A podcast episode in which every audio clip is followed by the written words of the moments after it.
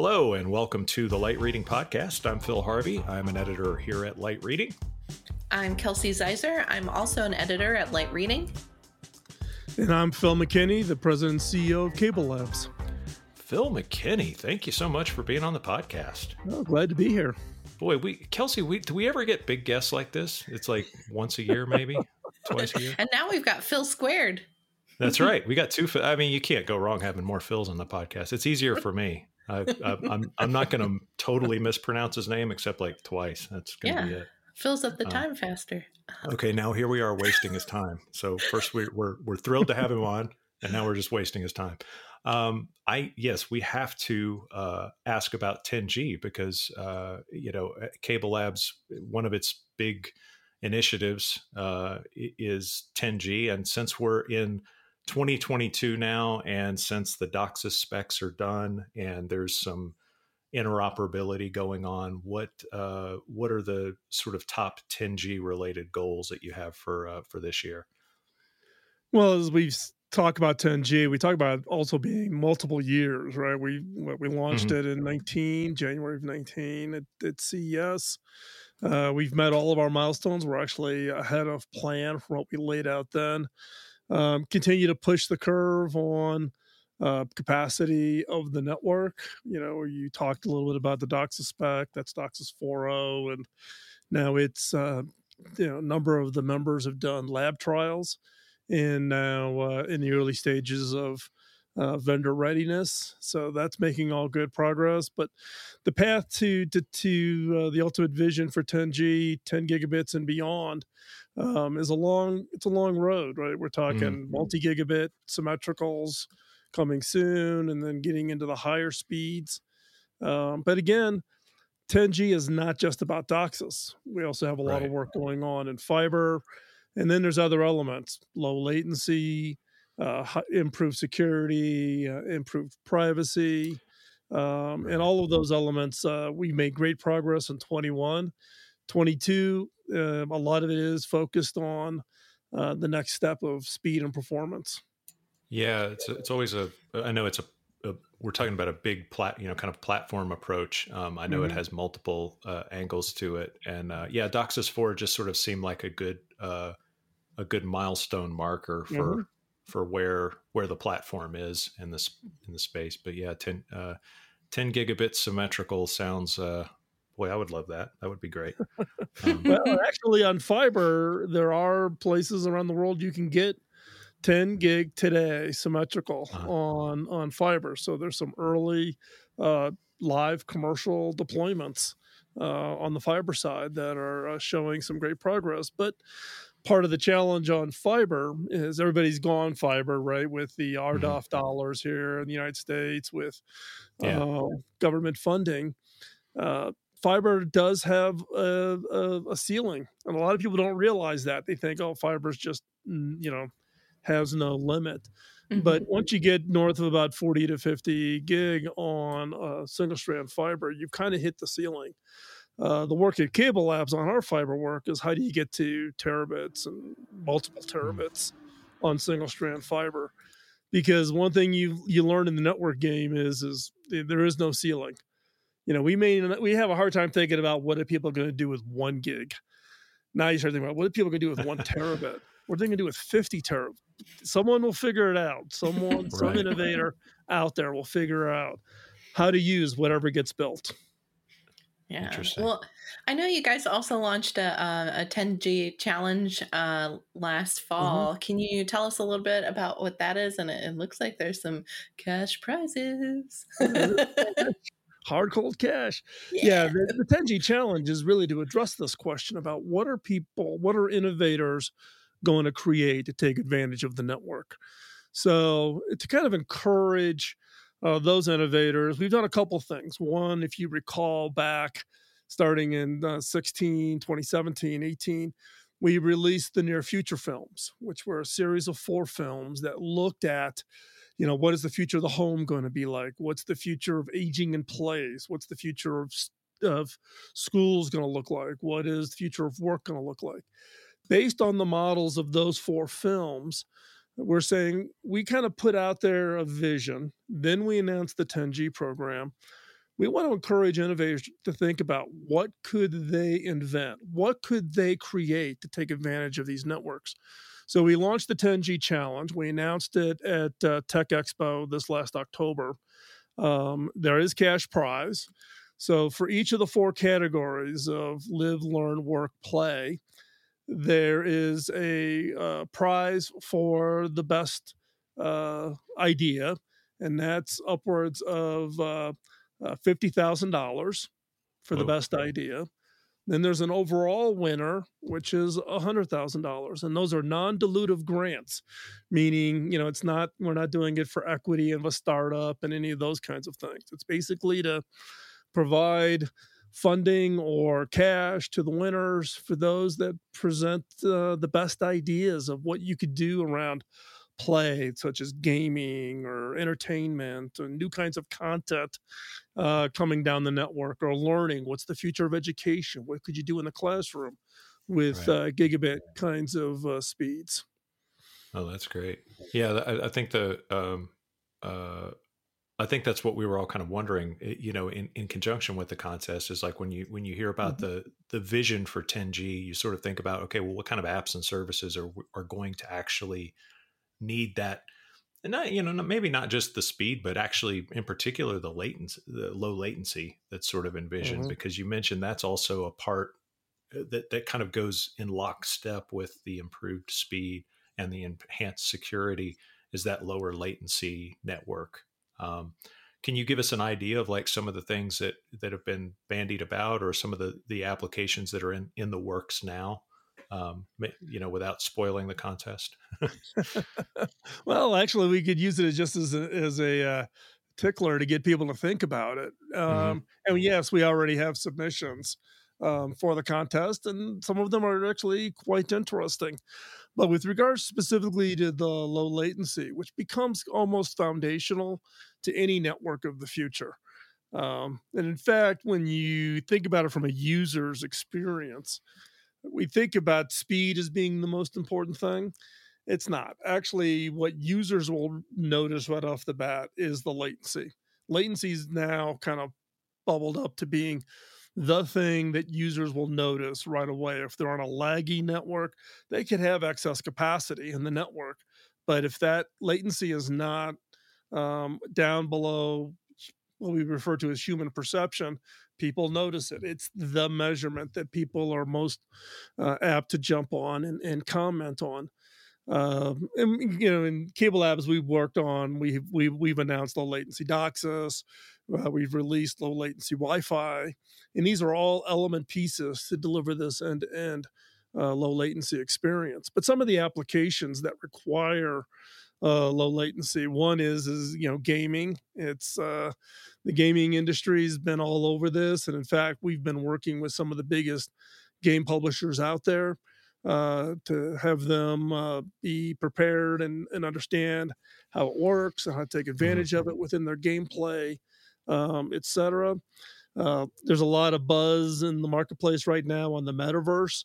If you're going to come into a virtual world and collaborate, your ability to collaborate is really dictated by that latency uh, we're here, you know, doing this conversation today on a you know very good network and and can have a back and forth conversation. As soon as any latency gets injected into any form of two way communication, we I refer to it as people going into lean back mode. They're not mm-hmm. engaged mm-hmm. in the conversation. They're going to lean back and wait for a pause before jumping in to have a conversation, and it changes the entire dynamic. So for the metaverse to really uh, come into its own and really be as dominant as some people are predicting it will be, low latency is absolutely the, the minimal requirement for that. Yeah. Um, by the way, uh, uh, we'll, we'll we'll mark you down on the bingo card. We're, uh, we're metaverse was uh, yeah one of our keywords for low, the year. Got low latency and I got metaverse. Let's see. Yeah, I, I, on on the metaverse thing is is is there anything CableLabs is is specifically doing uh you know to kind of uh I don't know take take part in the hype around the metaverse or sort of get in the game in terms of just you know uh you know using that occasion to increase awareness of some of the technical work that it's doing Yeah, I mean, you know, cable labs were known as really on the access network side, but what mm. a lot of people don't know about us is the research we do on the stack that sits on top of the network. We need to understand what experiences are going to be created so that we can architect networks to support those experiences. So I think I'm going to go think it was like uh, 2016, 2017 maybe we had the uh, Cable Labs board of directors meeting. The May board meeting is always in Colorado at our headquarters. And we actually built a collaborative metaverse for the CEOs to experience in 2017. So we actually had people who were remote. One was in Boston. You know, one of the researchers was in Boston. They were someplace else, and you know, everybody at that time was wearing the big goggles and you know, in order to create so that the CEOs could sense what the future is coming. Since then, we've continued to um, uh, continue to invest. Uh, we have a, a research program around, around, what we call immersive media, um, looking at really not so much the content creation side because that's being done by companies like Lytro and et cetera, or the displays like Lightfields um, and others uh, but more about how does that content get moved around on the network. So, Cable Labs and a couple of people in Hollywood, along with some others, created a, a new organization called Ideas, and it really is around this immersive experience to create the the standards so that when content is being moved back and forth in the metaverse, or if you're doing new kinds of storytelling in the metaverse, how does that content get distributed in the network? How do you do that as most effectively and efficiently as possible? So, a lot of people would not put cable labs or even the cable industry as a thought leader in this space, but actually, we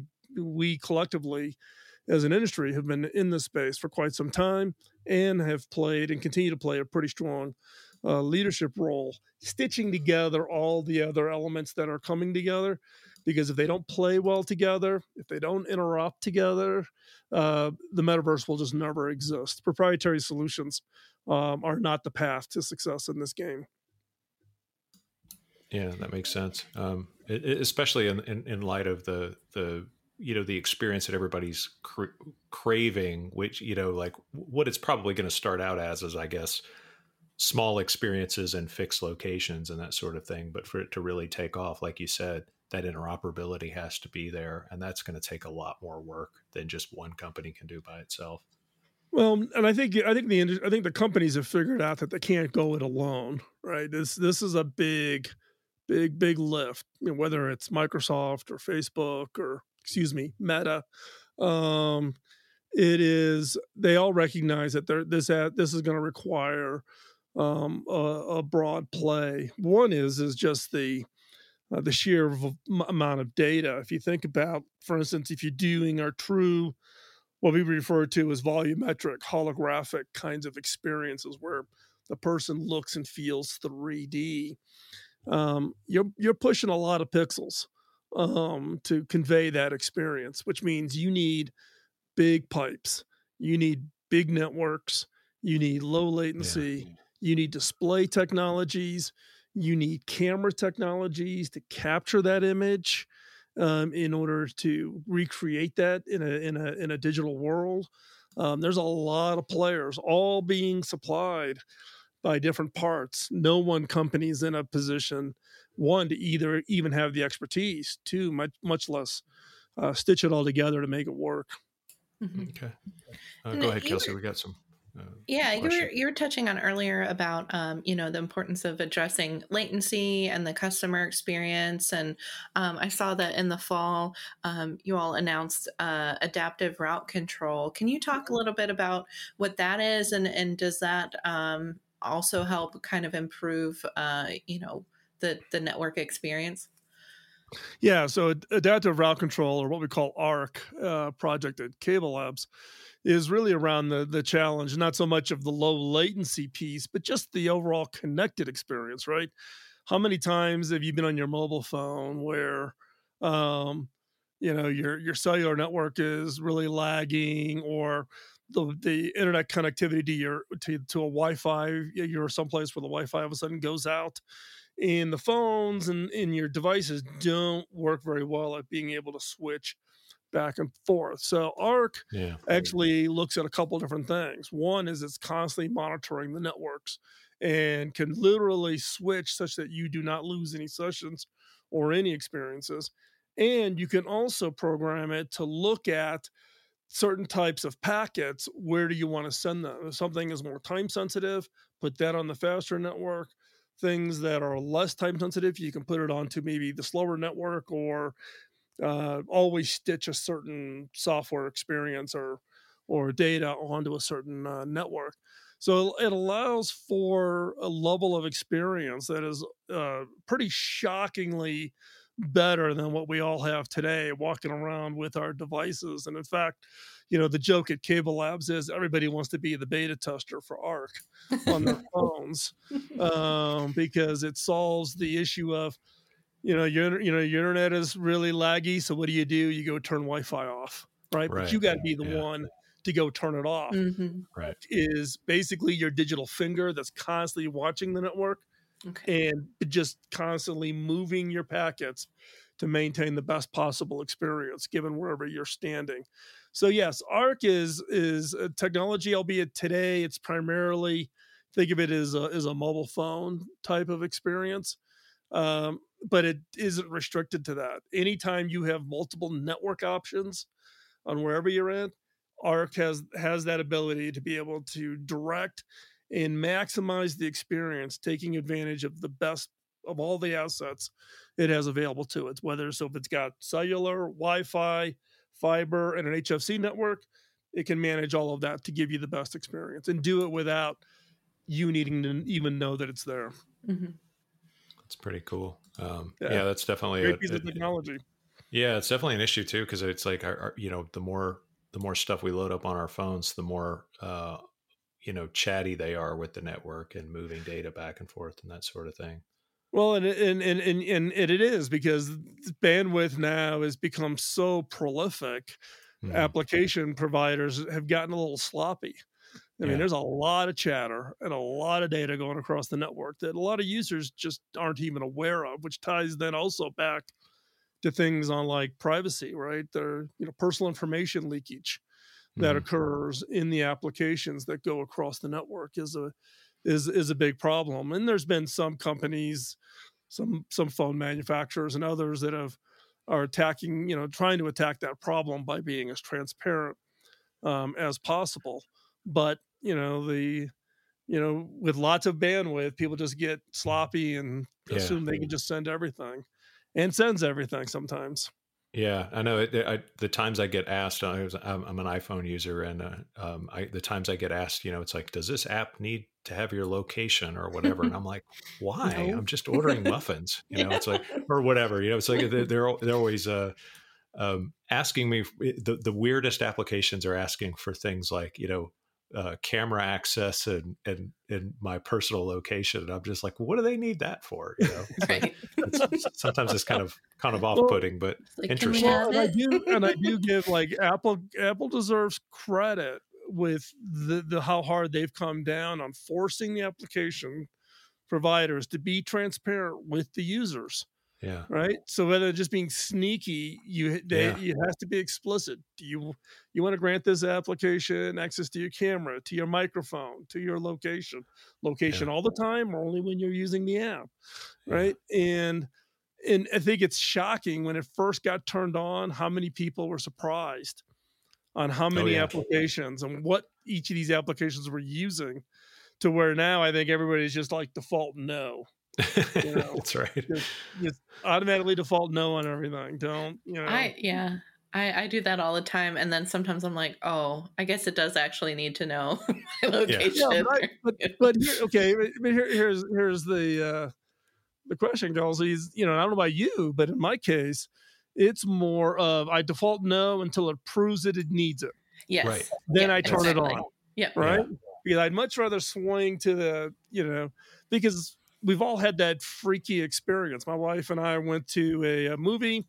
We came out of the movie and there was one of those big cardboard cutouts, and you're standing there in front of the movie and you're going, Oh, this is a movie I want to go see, right? We're standing there talking about it. Then we mm-hmm. go out into the car. My wife pulls up her phone, and what's the next ad For the for movie. wow. that movie? Yeah. Yeah. Right? And everybody goes, "Oh my god, they're listening on the microphone." Well, they're not really listening to the microphones, but my wife had location tracking turned on. She has an Right. Android. Mhm. Yeah. right? And they knew that she was in a movie. She knew where she they were literally standing. They actually have the map of the floor of the movie theater, so they know what poster you're standing in front of, so Boy. that they can push that ad to remind you of that movie that you stood you hesitated you stood there for 15 seconds you must be interested in that poster you must be interested in that movie the sophistication for the ad model has gotten crazy Yeah. It's frightening. Well, it definitely knows what part of 7-Eleven I'm always. I'm always standing next to the beer cooler. Apparently, according to my thing. It's like, it's like they send me in for milk. I never end up there. I'm always always getting the ads for something else. you Um, want an IPA, don't you? that's right. For me, it's the Three Musketeers. I can't pass the Three Musketeers. delicious beer that tastes like grass clippings. It's all good. Mm. Um, let's see. Uh, let, uh, we'll, one more question, if you have a moment, and then we'll Yep. we'll we'll uh, leave you alone. Um, I, I wanted to ask about uh, the fixed wireless uh, specs. Uh, the, the the acronym was FarmSys, and I'm I'm still not exactly sure if that was a direct acronym or kind of an amalgamation. Or But, maybe uh, Farm Kiss. It, it might not it wasn't that. but it was a, a fixed wireless access for rural areas, and it was it was using uh, DOCSIS and uh, Mhm. coax infrastructure. Uh, Yep. I, I'm curious. So I, I guess maybe I've answered my own question, but how how does that differ from the the kind of the traditional approaches for fixed wireless access that we're seeing uh, rolled out in the market, and and where is where is that going, or you know, uh, where where is Cable Labs hoping to see that in the market? Yeah, so FarmSys, the name actually came up more as a little bit of a joke. Uh, Mhm. the researcher who came up with the project, uh, Daryl Malas, um, uh, grew up rural, right? His Mhm. Father, uncles all farmed or whatever. So think of it as DOCSIS for farms. Ah, FarmSys is cool. where the name came from. But the uh, the the research objective was is if you sit back and you talk and you think about networks, right? So if you think about the the the cable network, the fiber networks in rural uh, America, but it also applies in other parts of the world.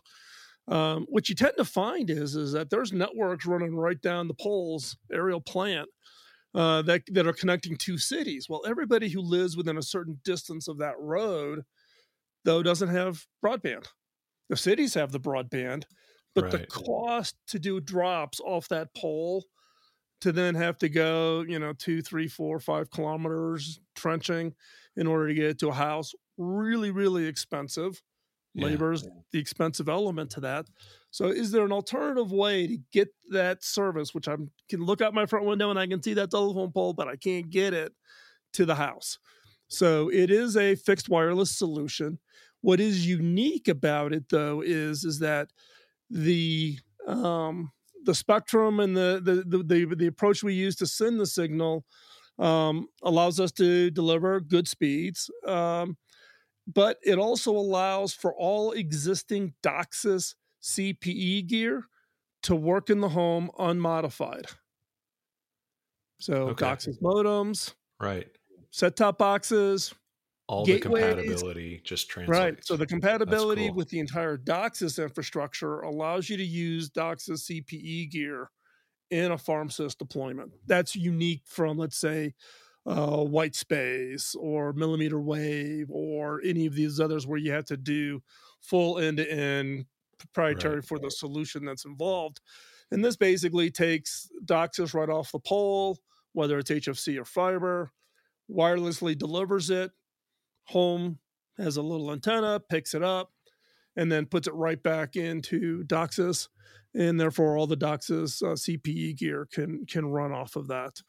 And uh, and again, it's part of Cable Labs and our industry's investments in how do you bring broadband to people who just don't have an alternative, the cost to deliver uh, broadband services, and in the most rural parts of, uh, of of the country. How do you do that? How do you solve that in a in a cost effective way, and but bring them a service that is as important as broadband is.